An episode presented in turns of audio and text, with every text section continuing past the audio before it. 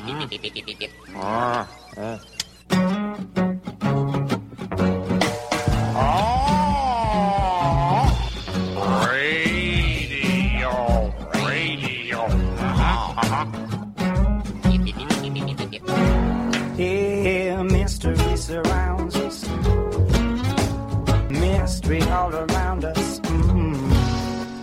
Welcome to Essential Conversations. I'm your host, Rebecca Mears, with my co host, Luca Alex. And this week it is just us. Never just us, but that's just how we say it. It's fully us. It's fully us, and I would like to take a minute as we begin to respectfully acknowledge that we are broadcasting on unceded ancestral territory of the Coast Salish peoples, the Squamish, the Musqueam, the Coquitlam, and the Tsleil-Waututh. Thank you. We are settlers on your land, and we seek to do you honor by giving more space, creating more space for the voices that are the stewards of the land. We are here to talk about shifting perspectives and paradigms. We were debating before we drove up the mountain what should we speak about today. We were not quite expecting to be talking just the two of us today, but that's quite all right. We're always game to just grab the opportunity. And um, I'd been telling Luca a story about something that happened to me the other night, which will probably come up a bit later. And then we were talking about other things, and and then you hit on this con- uh, this concept, Luca. You were talking about something specific. You were saying about how when we need to make we're looking to usher in a change. We're looking to usher in a new way of being, specifically, that we often think we have to do. There's like a whole bunch of s- stuff or ways of being that we need to do to make that happen. But you were making the point that it actually often requires us to slow way down. well, it all came out of a conversation I was having with a former client of mine who works in the world of organizations. And she had she had uh, taken some time off from this organization and gone back to it again. And when she went back in, it was with the belief that the the department she was going into was going to do things differently than the rest of the organization. And they genuinely have that desire to do that. However, I think that her and, and she and I were talking about this, her definition of what different is is different from their definition of what different is. And so she her frustration level is going higher and higher and higher. And she's a person who has very high standards for performance, um, for uh, what is giving enough, what is uh, being responsible enough, all of those things. So she's been. Um, it's it's like the e- emotional and energetic equivalent of burning a candle at both ends, and she's she's burning herself out. So she got really sick um, and lost her voice and was not able to go to work for a whole week. And during that time, she connected with me because she said something's going on here, and I need to talk about what it is. So we were talking about what what does it mean when an organization is trying to change the way they work. And I think that it's representative of how uh, many people are trying to, and, and, and often they're called quote unquote new agers or paradigm shifters or light workers or, you know, there's a myriad of different terms that you can use. But basically, it's people who are saying, the way we've been doing things up until now isn't working so great anymore. And just one more revolution isn't necessarily going to do it. We need we need the mega change now. Right. And what is that? Like we talk about it quite glibly. I talk about it quite glibly as a paradigm shift. Mm-hmm. But what is a paradigm? A paradigm is um, it's it's uh, it's how we do things, but it's it's not the obvious parts of how we do things because the obvious parts are easier to change than the not so obvious parts. It's the parts that are ingrained in us that we think don't even bear looking at because we don't know they're there. Like they're they're what we think of as fact. That's just the way it is. So that's the pieces that she's running up against in this organization. And they're very difficult to articulate because we're not even sure, those of us who are trying to change them, we've just become so uncomfortable in the world as it is. Uh, and in our own lives. So most of us are changing this from the inside first. So I'm I've been doing this for since the early 90s and I'm a in many ways I'm a forerunner. Like I get uncomfortable with things inside me before society in general is usually getting uncomfortable with them. So so I grappled with how, what do I call this? Mm. Like what is it? How do I describe it to anybody else because if you can't identify it, how do you change it? So so this is the piece that we're that we're looking at. So once you can say what it is and it's making you uncomfortable, then you have to sort of say, well, how is it making me uncomfortable? Because otherwise, for those of us who are self-responsible, we we think, "Oh, I'm doing something wrong. I'm doing it wrong." Right? I'm not fitting. I'm um, I'm whatever. And and so when those accusations are leveled at me from the outside, oh, you're just too sensitive, or you shouldn't be looking at it like that. Uh, don't take it all to heart. Uh, you just got to grow a thicker skin. Those kinds of comments, um, which might have been useful, you know, 50, 60, 70 years ago, are not useful anymore. So we've got a whole generation of people now.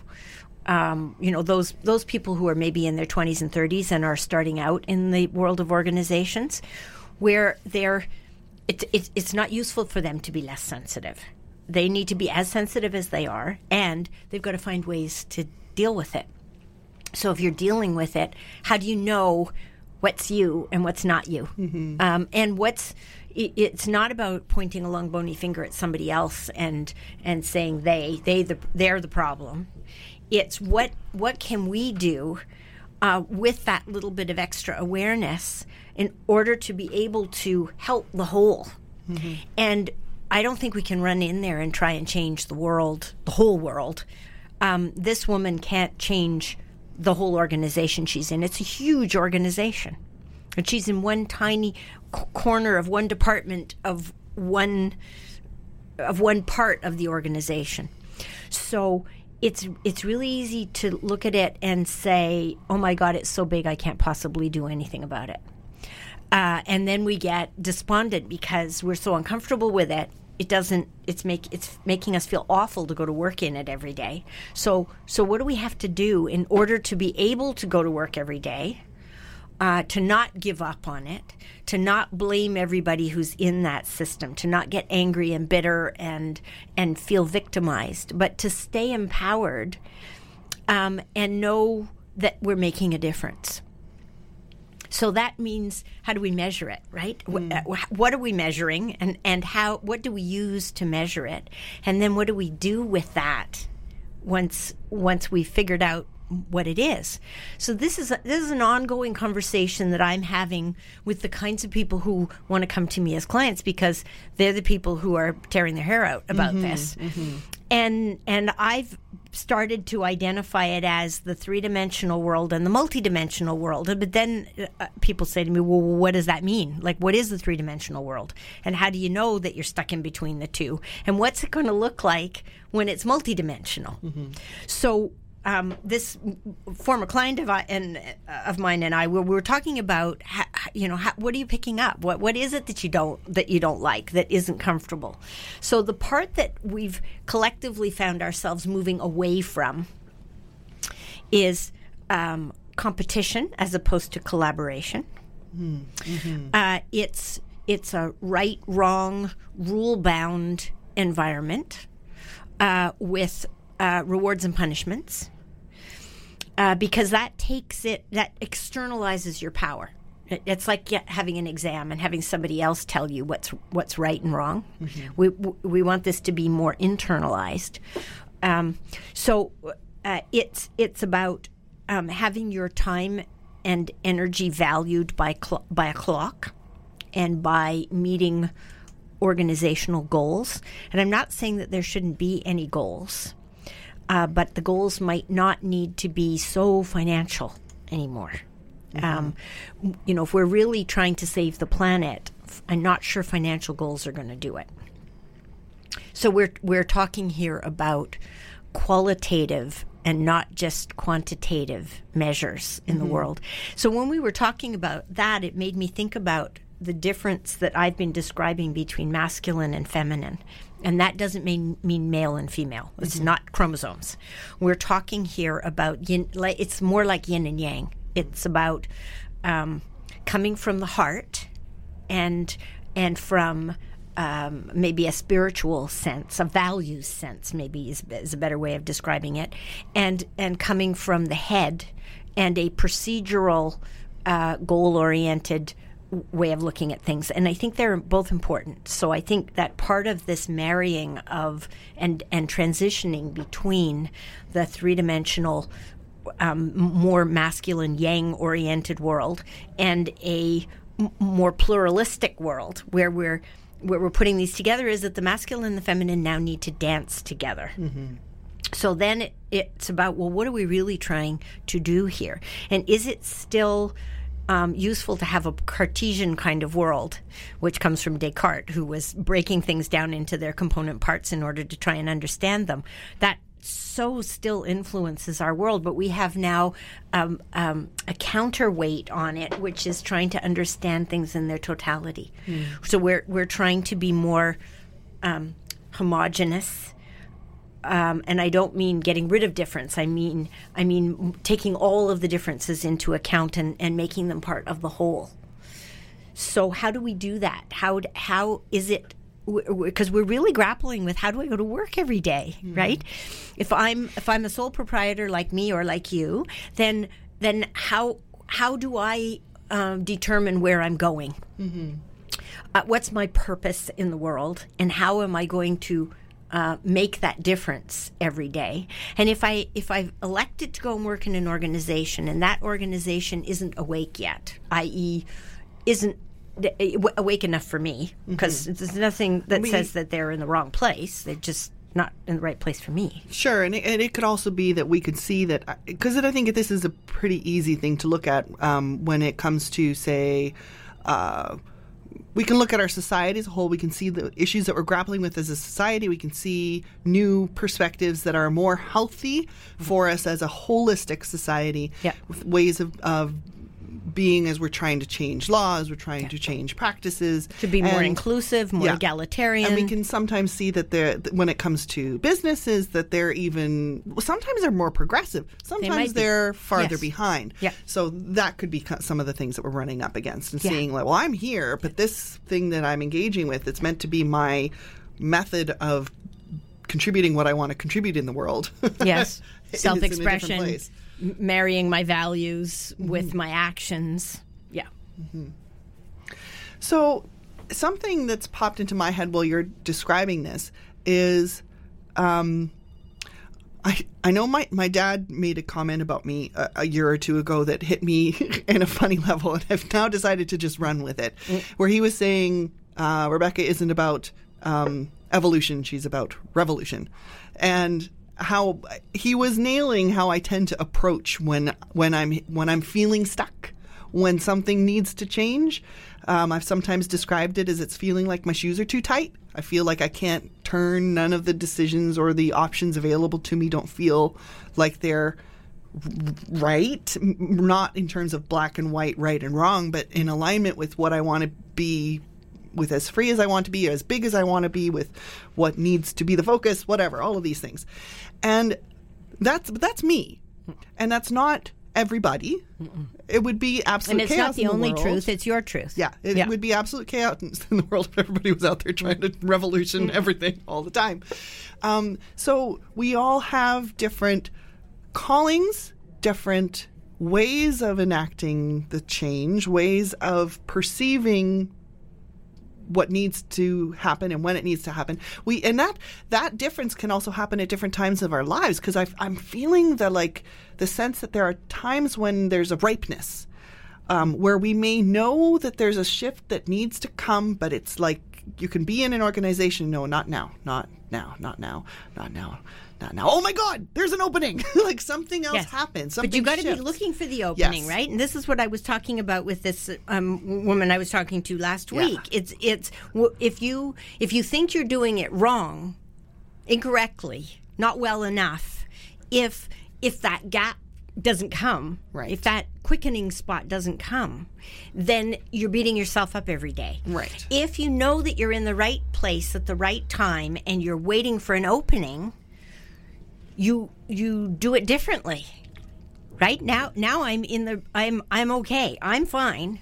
I'm just watching for mm-hmm. when I get to put my bit in. So, how would a person determine for themselves whether they are in a place that is the right place for them and they are awaiting, right?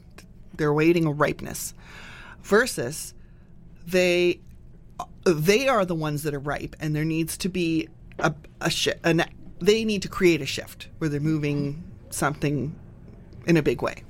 What comes up for you? Well, I can I can definitely speak from my own experience. I walked out of the world of organizations in 1990. So I did it way ahead of a lot of people. And had to reinvent myself.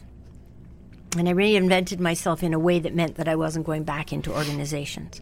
And every once in a while, I'd have another go at it. I'd think, well, maybe I need to be back in organizations. And it felt terrible. so I began to think, oh, okay, so maybe, because I'm intuitive, I thought, well, okay, maybe I'm not supposed to be there right now. Maybe I'm supposed to stay where I am.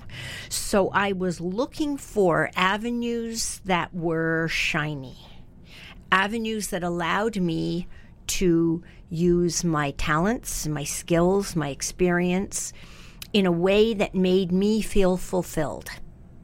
So it was starting from, I'm not comfortable. Uh, but it sounded like it was more than an "I'm not comfortable." That there was an, it was breeding unhappiness, oh, breeding some unpleasantness within Oh, Yeah, you. yeah. And, And disempowerment. Like I felt like there wasn't anything I could do within the organizations that I was in. and in. I'm guessing that perhaps the external that you were in was not what was cre. Well, sometimes it can be creating that too. I'm what I'm tr- what I'm aiming for is sometimes we create that discomfort for ourselves. I'm thinking of the situation you were already describing, where somebody is in the, in a situation that is good for them. Mm-hmm. It's appropriate. It's effective. They don't need to go and revolutionize everything but they're maybe they are unhappy but it could also be because of things that they are telling themselves. Mm-hmm. Like i the shoulds the list of shoulds right? I mm-hmm. should be feeling this way. I should be having this kind of impact. I should be la la la. Whereas if you lay the shoulds shoulds aside are you actually okay? Are you not just okay but are, are you ha- are you happy and content with where you are if you could know that those things are going to come at a ripeness in the future how do you feel then? Do, you actually feel like i can enjoy this? And do you know that, right? It- Because when I work with people like that, if I dig deep enough, they say, "Well, it's going to come eventually." It, it's like the the default way deep down is, "Yeah, it's going to come eventually," uh, but it's not here yet. So, and these are usually competent people who um, have an internal locus of control. So, so they're not they're not waiting for somebody on the outside to tell them if they were doing they're doing a good job or not. They they, they are people who naturally perform at like 110 percent, but they're not happy. Um, so that's it, it's like those kinds of clues. This is this tends. I was going to say it tends not to be people who are underperforming, but you can end up underperforming When you're depressed, When you you're can end up- depressed and yeah. fed up and blocked, and but it, but it's the question of is this is it me or am I shifting? And and I honestly don't. If you put a person in front of me, I can tell you. but in in general terms, I'm not sure I've quite figured that one out yet. Yeah. Um, well, we're gonna we're talking through different clues, maybe Yeah. that we've had at different times in our in our life, right? Um, for me, So before we go any further, Oh, yes. if anybody's joining us right now, if any of you out there in Radio Land are joining us, you're uh, listening to Rebecca and Luca, and and we're on Essential Conversations, and we're having an essential conversation with ourselves today, and we're and we're talking about shifts and making shifts, shifting the planet, shifting ourselves in our own lives, shifting organizations. How do we do it? How do we know it's ripe?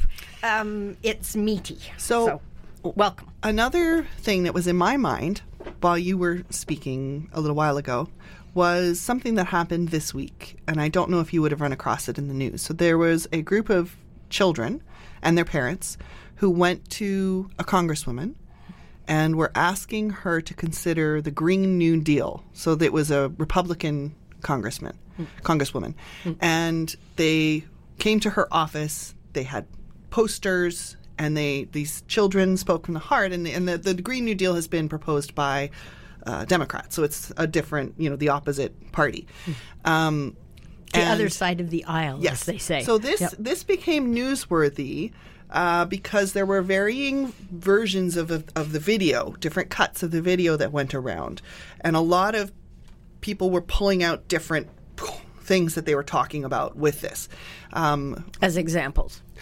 as problematic. Yeah. So mm, for some people, the children were problematic in terms of uh, perhaps disrespecting the years of wisdom and experience that the congresswoman has.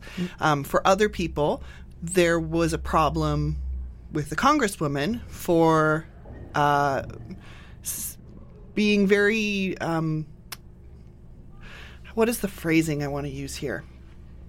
most of her talking points were about her position of power and requesting the respect for her position of power rather than talking about the issues specifically. And she would have had to fight quite hard to have that because she's a woman yeah. in a traditionally male world yeah. and she Yeah. had to claw her way up. I mean, I've got personal opinions on this, but I'm trying to just lay out what the situation Yes, is. yes. But why why I bring it up is because it's around climate. Mm. It's around climate change. It's around the dire position Which is we're a in shift. right now, which is which is there. the shift is happening. The shift is How happening do by the we planet. Respond. What do we? What is our intervention at Mm-hmm. this point? What is our choice? What are we going to do about this? Mm-hmm. And I think even without having needing to, to take one side or another about what that situation was, Yep. there might be some useful clues about how to um, how to approach where do we go if we're trying to shift the perspective? Because I don't even think that the congresswoman was trying to deny that there needed to be a shift. I think she was present there. Well, She then was it's just, how are we like, the gonna do it, looks right? Different, yes, Yes. from where she was at. Who and who's responsible and who's going to pay for it and like And there's all kinds of different stuff like It- that. and then you, you can have questions of is that shift going to be big enough? Yeah, this is where it and over what time frame and Yeah. yeah. So what I'm pulling out from it, um, and this hooks back to where you had first talked of some elements, which was the slowing down part, um, rather than the being being busy. We can make a lot of busy work, and boy, are we addicted to that in our Western society. The the productivity, the um, making of lists and ticking things off, and it it it feels And evaluation. This whole effective. process of is it good enough? Is it on a scale? Um, have I done enough, well enough, Yeah. long enough, hard But enough? What if we we behaved ourselves into this? And what we need to be doing now is really evaluating those choices in the moment, which is I think that was something you had indicated to me earlier when we were convers- conversing about this. Yep. So slowing down enough so that as things we engage in things, we stop to examine which perspective we're engaging with it on are we approaching it from the new viewpoint that we desire to view it from, or are we approaching it from a place of fear or protectivism? Are we approaching it from a place of uh, power dynamics, whether it's because we're feeling too little and we're trying to grab for more, or we're trying to assert the power that we do have and make sure we maintain that certain space? Are we engaging with curiosity about possibility? all of these things are only really possible if we slow down enough to create space for the thoughts. And we might not be able to come to the conclusion right away. So do we have enough space to to make a different choice if it requires that we think it through longer? Well, and the other thing is that we're not going to do it all right the first time. Because Yeah. when you're trying something new, you never get it all right the first time. Yeah. So we need space to be able to flop around and try things and revise them and come up with new hypotheses and uh, and and if if the old paradigm is saying to us, we're not listening to you until you come up with a viable alternative. It's sort of like full steam ahead until we get the what we know is going to be the perfect, thing. It's going to be over here. perfect. Like I, if it's not better than what we have now, then we're not engaging in it. But then that takes the people who are engaging in the, wor- the way it is right now. It takes them out of the solution, mm. and we need them for the solution. So this needs to be because part of the three dimensional world is about duality. It's about right and wrong, up and down, us and them, male and female, um, victim and abuser, uh, but powerful and powerless. It's it's all of those flips, right? It and and part of the multidimensional paradigm is is more. It's about being a spectrum. It's about being inclusive. So far from being, I've, I've got all the answers. I, I in a in a multidimensional world, I want to be able to say we don't have, we, we cannot afford anymore to look at the planet as all these individual little cells because we know that all the cells make up the organism. And and so we we need to be able to engage the entire organism in change. And that includes the people who are sitting in the three-dimensional world right now. Those of them who are willing and able and ready to to begin to engage in the experiment of doing it in another way. And it's going to take us a little while to figure it out. I'm thinking we talked about um, that opening where even if something hasn't been shifting in its way of doing things, but there's an awareness that it needs to. But the there's- awareness there's has to come first. And I'm thinking of how many openings often end up with something going wrong, and where people sort of go, "Whoa, whoa, whoa! Okay, wait, wait. What? What's what's going on here?" It, it, sometimes we don't even have the right hypothesis to work with, never mind uh, trying to prove whether or not it's going to work. Yeah. Right? But I think so I we've got one of those happening right now in in Canada with this when we just had Jody Wilson Raybould um, give her testimony the, other- the other day. And that whole situation around SNC Lavalin and Trudeau and the government and her shifting it caused everybody to go whoa whoa whoa whoa what's going on here? And it's that moment where then you can either be like oh nothing to see carry on Yeah. Or, Or- we're, we're going to reject all of this and keep going the way we were before. or let's stop and dig in. And it may be that we end up still continuing on the same way, but there's going to be a little bit more awareness around it. And a little bit, there's therefore a little bit more choice. And some people may choose to do something else, you know, because of the conversation that we've had.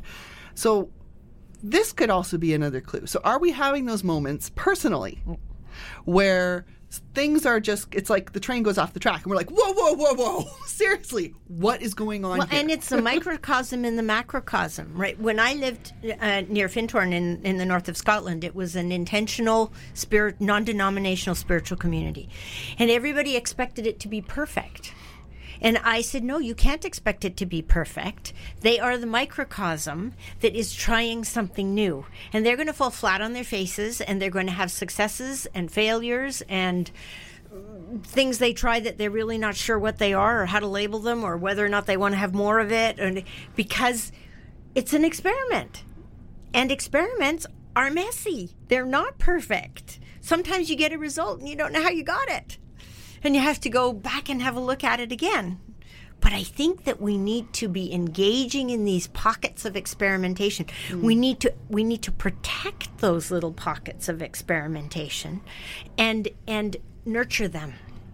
Not just protect in the sense of putting guns around them. We need to we need to foster them. Yeah. We they're like petri dishes. again without expecting perfection Yes. without expecting Yes. now we're going to hit the answer in this moment but obviously mm-hmm. what We're going to get an answer. we're basically at a point where either individually or as a world we may be facing the okay things aren't optimum they need some kind of a shift Yes. so dot dot dot we either need to create safe space for experimenting with what that change looks like or we need to r- just kind of pull a full like pull the brakes fully you know screech to a halt jump the tracks try something entirely different. That's mm. kind of the way i do things. Some places will be comfortable doing that. Yeah. some people will.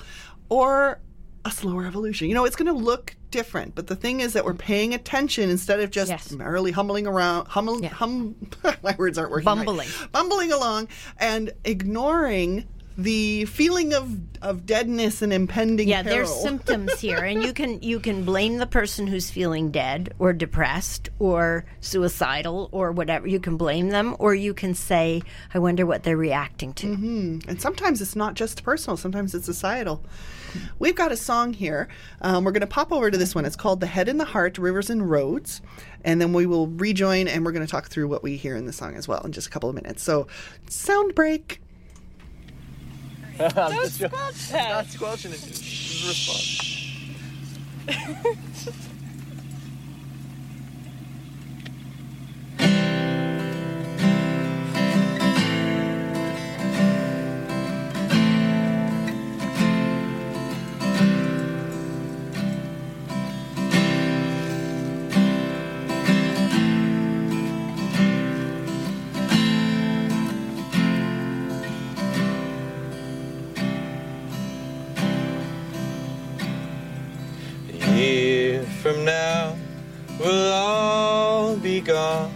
All our friends will move away.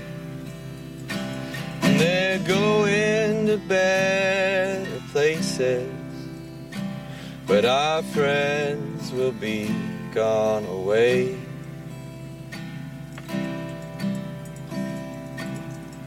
Nothing is as it has been, and I miss your face like hell.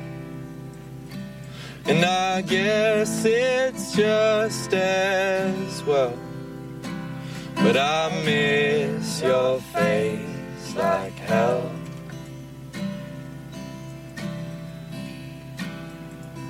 Oh,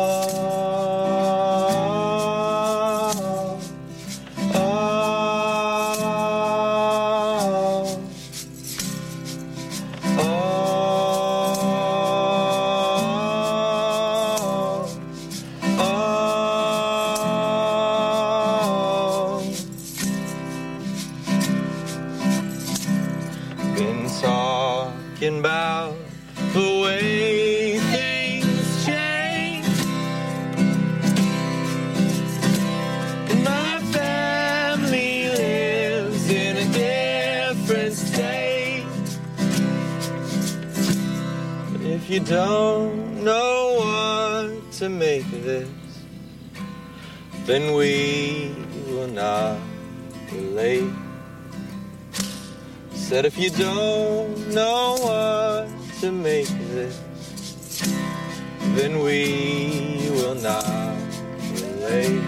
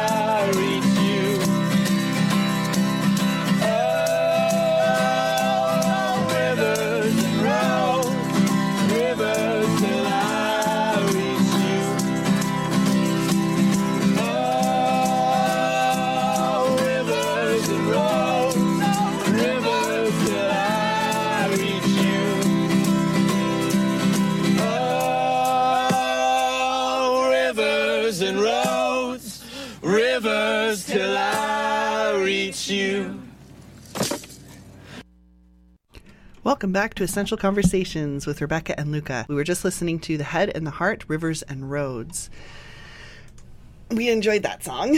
It Yeah, good. yeah. It's um it made me remember the um the heartache that can come with change and the parting of ways, right? As we feel a personal compulsion to follow a new route that is more fitting in alignment for us, whether it be individually, as a family, as a society, we may lose other people along the way. They may be heading off in somewhere else, something else that's more aligned with them or, or whatever choice they're making.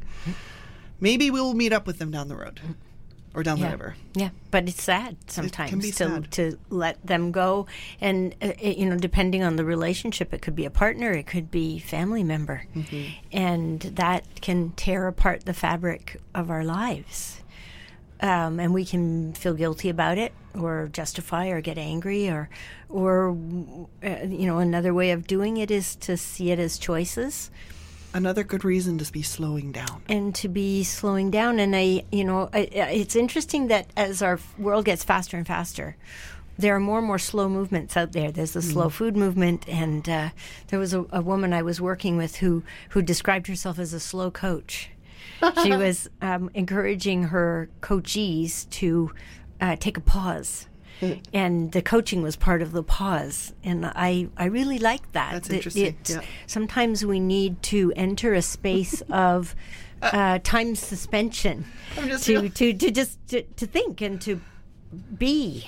A slow coach was an was an insult. British insult. was, it Slow was a- coach. yeah, a slow coach. It meant you couldn't keep up, right?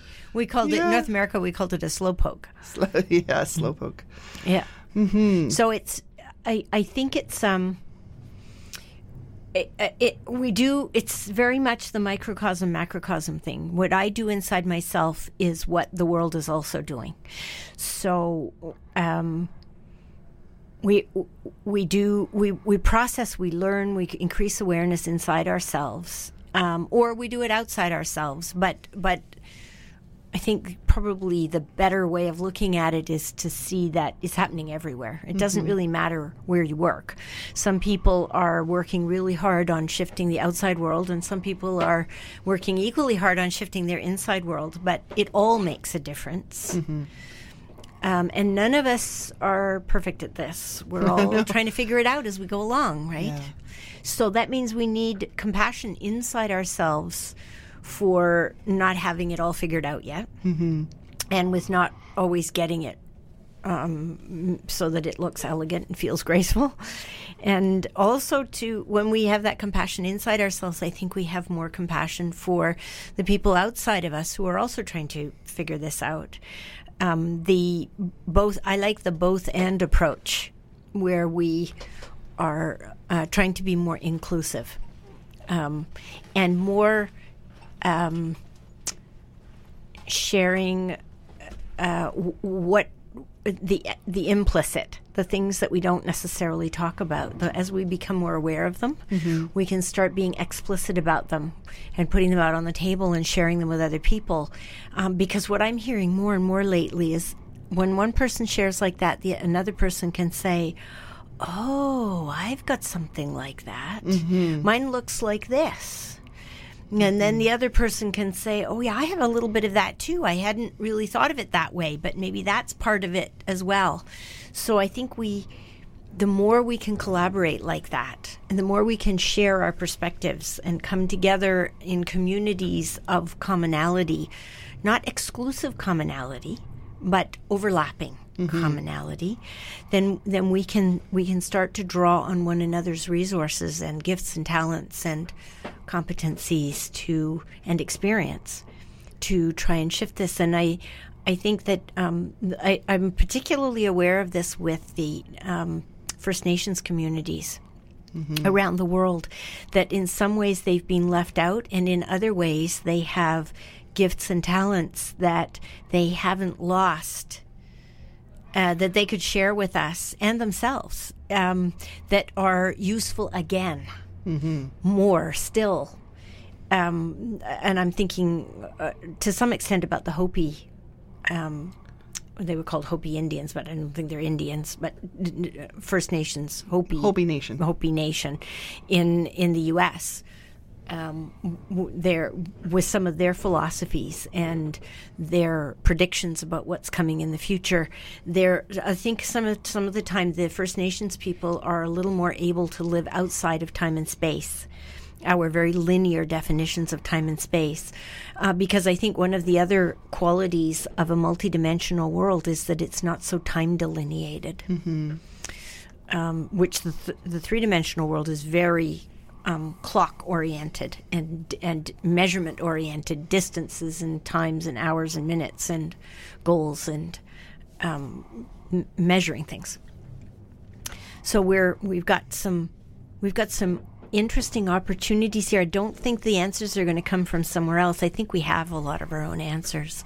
It's about really appreciating what we do have and taking inventory. And I'm thinking, I was just, um, while you were speaking there, I was trying desperately to find something that I thought I had saved the other day that I'd come across that in the end it's not what I was looking for that was so important, but what what it was space holding for, which is when we're trying to find our new way and even in relying that there's there's wisdom out there somewhere, mm. it really, really helps for us to be hooked in to one, two, three, however many we can find, whether they are friends or maybe there's somebody that we can follow from a distance, but people who seem to be communicating at least a part, like a you can feel a breath of the vision that that feels right to you when they speak, when they when they share something, when they do something. You're like, that's that's what I'm talking about. I don't even mm-hmm. know the words, but that's the thing. This is the thing I want more of. This is where we need to go. We really need to have those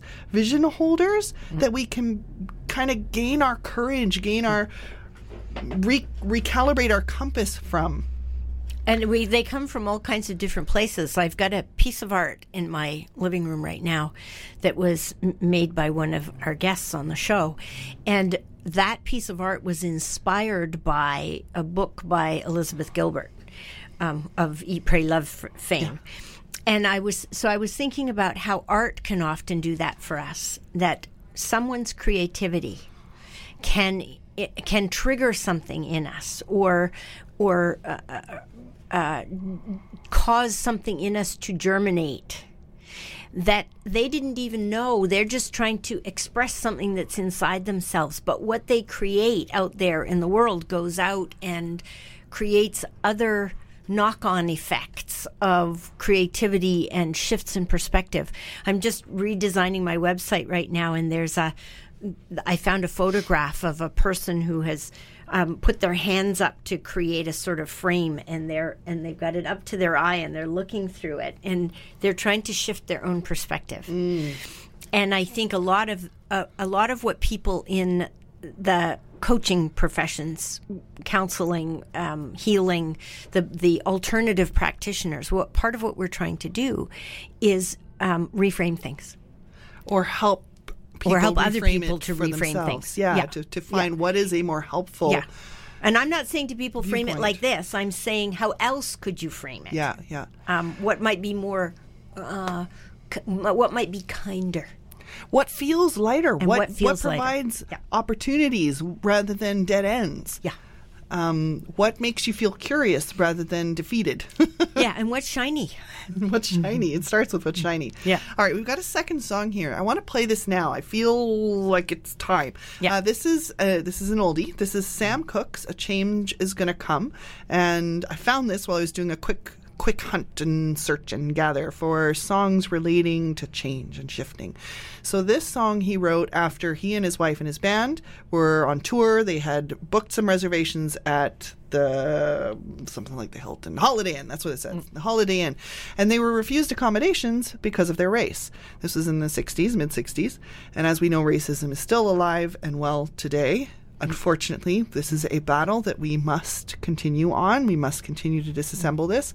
This song became an anthem for the American Civil Rights um, movement, mm. and Talk about change. yeah, and and I I feel like And there's something ongoing. important to pull out here because this is also this song is a speaking into what we know must be created. Mm. So there is the investment of energy and the calling forth what must come, mm-hmm. Even if we don't know exactly what it looks like. yet. call in a way. Yeah. So let's take a listen to this. Sam Cooke, a change is going to come. We will be back here live in the studio in just a few minutes.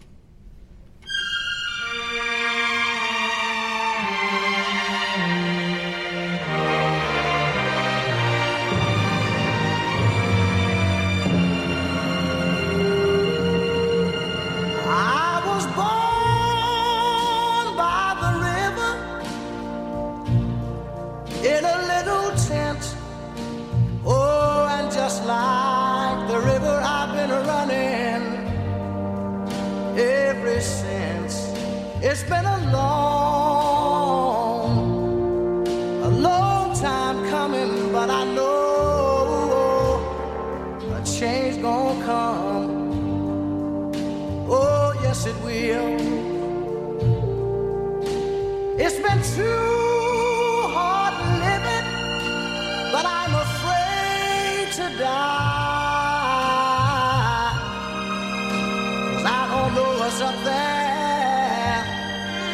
beyond the sky. It's been a long,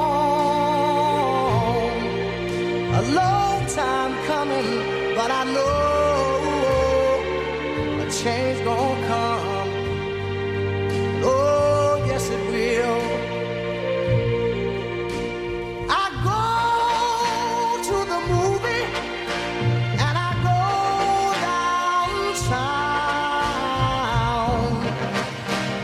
Somebody keep telling me don't hang around. It's been a long, a long time coming, but I know a change gonna come. Oh, yes, it will.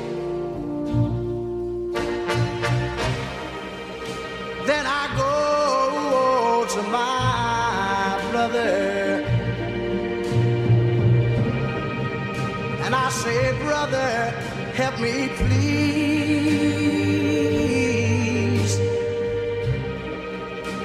But he winds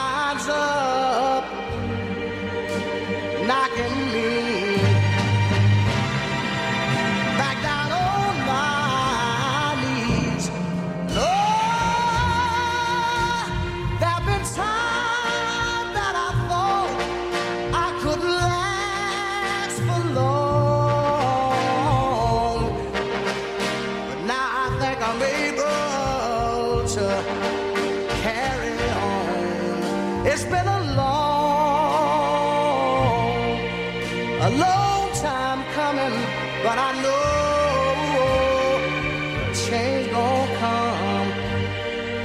Oh, yes, it will.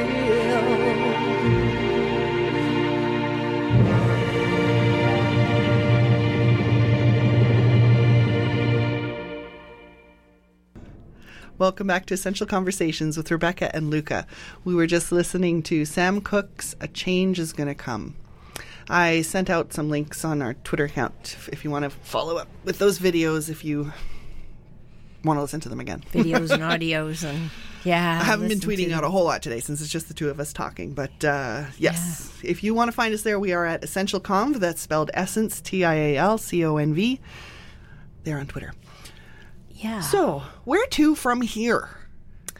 Well, the the thing that was left for us in the conversation that I had last week was about being kinder to ourselves and more allowing and asking the question if everything is exactly right as it's unfolding at the moment, then uh, what what choices do I have from that place?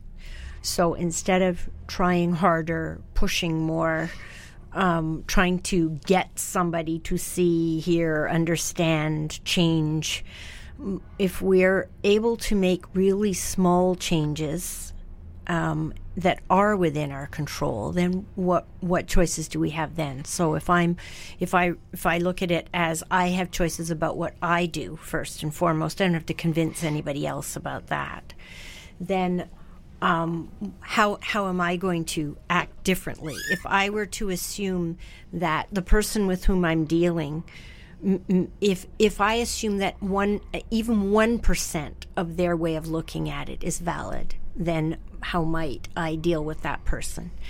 And if I give if I were to give myself credit for something in this situation, in this relationship, what do I bring to the table? That is valuable to me, valuable to the organization, and value to, valuable to the person who's sitting across from me, even if I don't have words to explain it to them yet. So that allowing puts me in a different space. Now I'm not going out there ready to do battle. This doesn't feel aggressive to the other person anymore. Now I'm coming at it out of a place of of um, celebrating what I have, who I am, how I'm different, um, and my discomfort level. If I if I look at my discomfort level as a sign that I'm not fitting, then I see it differently than if I look at my discomfort level as a signal of where I'm ready for change. Then then I can say to myself, oh, okay, I'm getting really uncomfortable here. Hmm, I wonder what that's telling me about what I'm ready to change now. And if the person across from me isn't ready to change yet, what can I do to lay the groundwork for me and for them um, in ways that, that will move? So it comes back to my Jenga block philosophy of life again. Don't push the blocks that won't move because they're weight bearing and they'll knock the whole structure over push the blocks that will move and that is the part so in that that song they were talking about roads and rivers we don't have to build rivers we have to build roads. They're necessary. Um, we need bridges over rivers but rivers flow. We can get on the energy of a river and and just let it carry us. Uh, and then we come to a place maybe where we need to portage and then we need a road or path or something that goes uh, in another direction. But it doesn't it isn't always one or the other so sometimes i think we get so focused on roads and bridges um, and and red lights and bicycle lanes and traffic and and we we ignore the fact that we're right beside a river. And maybe it's going exactly where we need to go and we can just get on it and just float. So it's a it, this is about there's always space for shifting perspective until we forget that we can. Mm-hmm. So, one of the things that I'm advocating with people I'm working with at the moment is send me a text and I'll ask you what you know. Mm-hmm. And that comes out of our conversations Right. about me knowing things, and sometimes I forget that I know. And so you say to me, "Well, What is it you know, what is it that you know?" um, and I'm passing that on to other people now, and and just saying to them, "What do you know?" Because sometimes it's really um, it's really valuable to have that come from outside of you, so that you can go inside to find what you know already. And and useful. another another uh, version of that question that can kind of cut through the BS that our minds like to layer in there for us is what are you pretending not to know? Yes. Yeah. Yeah. Or what are you afraid to know? Yeah. Right? Yeah. Um, and what if you could know it would open doors and windows for you, would put you on the river, um, would make it easier or more easeful or less stressful or more accepting or more celebratory of who you are. Um, we don't have to get everything right. Um, and we always work best in our zone of our our best gifts. I'm thinking too, um, when when we perceive we want desperately for a thing to change, uh, a structure in our life that that we're engaging with, it might be the way work is, could be the way a relationship is, or a whole other host of circumstances. And we aren't, it's not in our power to change all of that because there's so many other individuals with all their choices and all of their, their things, right? So we may be getting really frustrated, maybe despairing. This, this could be the situation in which we are asking all of these questions. Hmm. And while we may not, you know, and maybe that moment will come that we've described, though, like, whoa, whoa, whoa, wait, wait, wait, hmm. you know, where everybody's stopping for a moment to just assess. And that's a great moment where somebody's going to Let's make sure we're all going in the right direction Yeah. before we walk another before mile. we go far farther. Yeah. There are times, of course, where when we cannot be shifting those things, I know you've already alluded to this, I just want to really zero in on it. yeah. Where we are doing the change. And we mu- we don't perceive the change in ourselves because it's it's And we may not even value it. Mm, it's incremental. And now I'm imagining. Now think about that river thing. You ever uh, bump ag- bump up against something and then you kind of roll around the object, and so you're still kind of connected. Like let's say you, you ram into a. a a, A tree, stone in the a river. tree, yeah, a stone, and you kind of come at it from this mm-hmm. way, but then the current is pushing you and pushing you, pushing you until, Until you end up around it. until you end up facing backwards, but you're still touching the rock until you suddenly break free. Yeah. Well, the entire time that mm-hmm. you're connected with that rock, and all you're doing is looking at the rock, It feels like a hard spot. and you're just like, why will this rock not move? Yes. But the point is, the river is changing your orientation. Mm-hmm. I like that analogy. Yeah, It's it really fits, cool. doesn't Yeah, it? So while our immovable is not moving, we are We shifting around it, and it's not comfortable. Mm-hmm. It can be grinding. It can be painful and frustrating mm-hmm. and pinchy and unhappy in all the ways. Either that or just plain boring. Yeah. It feels like nothing is shifting. And there can be moments where you suddenly realize, Oh. oh, something happens. I think that was where it's no time to tell the story right now, but it's mm-hmm. a thing I had happen yesterday where I suddenly realized that something that would normally trigger me and cause me great anxiety Was d- it? had no impact, and I hadn't even realized that I'd been undergoing some some kind of uh, desensitization therapy to it. for- Metamorphosis. yeah, through, and Yeah. so I'd actually been engaging with this thing that causes me great frustration, but then it came at me from a different angle, and I suddenly found, ah, I really don't care. In fact, I'm actually quite strong in dealing with you now Mm-hmm. because I had been shifting Yes. Even though that immovable thing, I can't make all the other people that are behaving this way not behave that way, but suddenly I was responding differently. And you didn't give it energy anymore. Yeah. Mm. So that means I would be, or let's t- go back to the generic scenario. You're more able and ready to make those changes because you have been, your orientation has been shifting. So any moment where somebody's giving you feedback and saying, you know, you've changed, that doesn't need to be a condemnation or a negative thing that even if they perceive it as negative sometimes they're people, noticing it. sometimes mm. people from outside of us those who know us well mm. family members because it could be impacting them differently they may say it in a negative way. This is probably positive though because it means your orientation is changing. You're going to be better able to take advantage when it's time when the immovable thing is ready to be on its way. Yeah. and so it is and there we go and we're at mm-hmm. the end of our time. So do you have anything else that you want to tell our listeners to before we leave Uh, no, I can't think of anything at the moment. I'm about to hit the road again. I'm heading off to Germany. road again. So um, I'm going to be in Frankfurt and near Nuremberg and around Trier. So if anybody out there knows of anybody in those cities who might like to interact with me, I would love to hear about it. I'm preparing to launch the fundraiser for Blossom House project, the co-housing project. Very exciting. I'm quite excited about that. I've got two seed moms. I love that phrase. It makes me happy. Oh, it's fantastic. So it's two individuals, and we're calling them seed moms, ready to take on uh, building a new house, a new structure. And um, anyways, more can be seen about that if you go and um, follow us. Yeah, on they the- should contact you. Yes, that's Yes. true. Feel free to contact me. Information's on the outro. Yeah. And until next week, I wonder what's around the corner. or on the other side of the rock that the river's pushing us around, right? Yes. Essential Conversations is brought to you courtesy of Luca Halleck's Power Sorcerer. And Rebecca Mears, certified coach. Increase your awareness, expand your options, empower yourself. Luca can be reached at www.lucahallux.com. I light the fires that light a thousand more. Connect with Rebecca at catchingfire.ca. Yep, yep, yep. Oh, ah, ah, ah, Happy, happy, happy, happy, happy, happy, happy, happy. Boing, boing, boing, boing, boing, boing, boing, boing.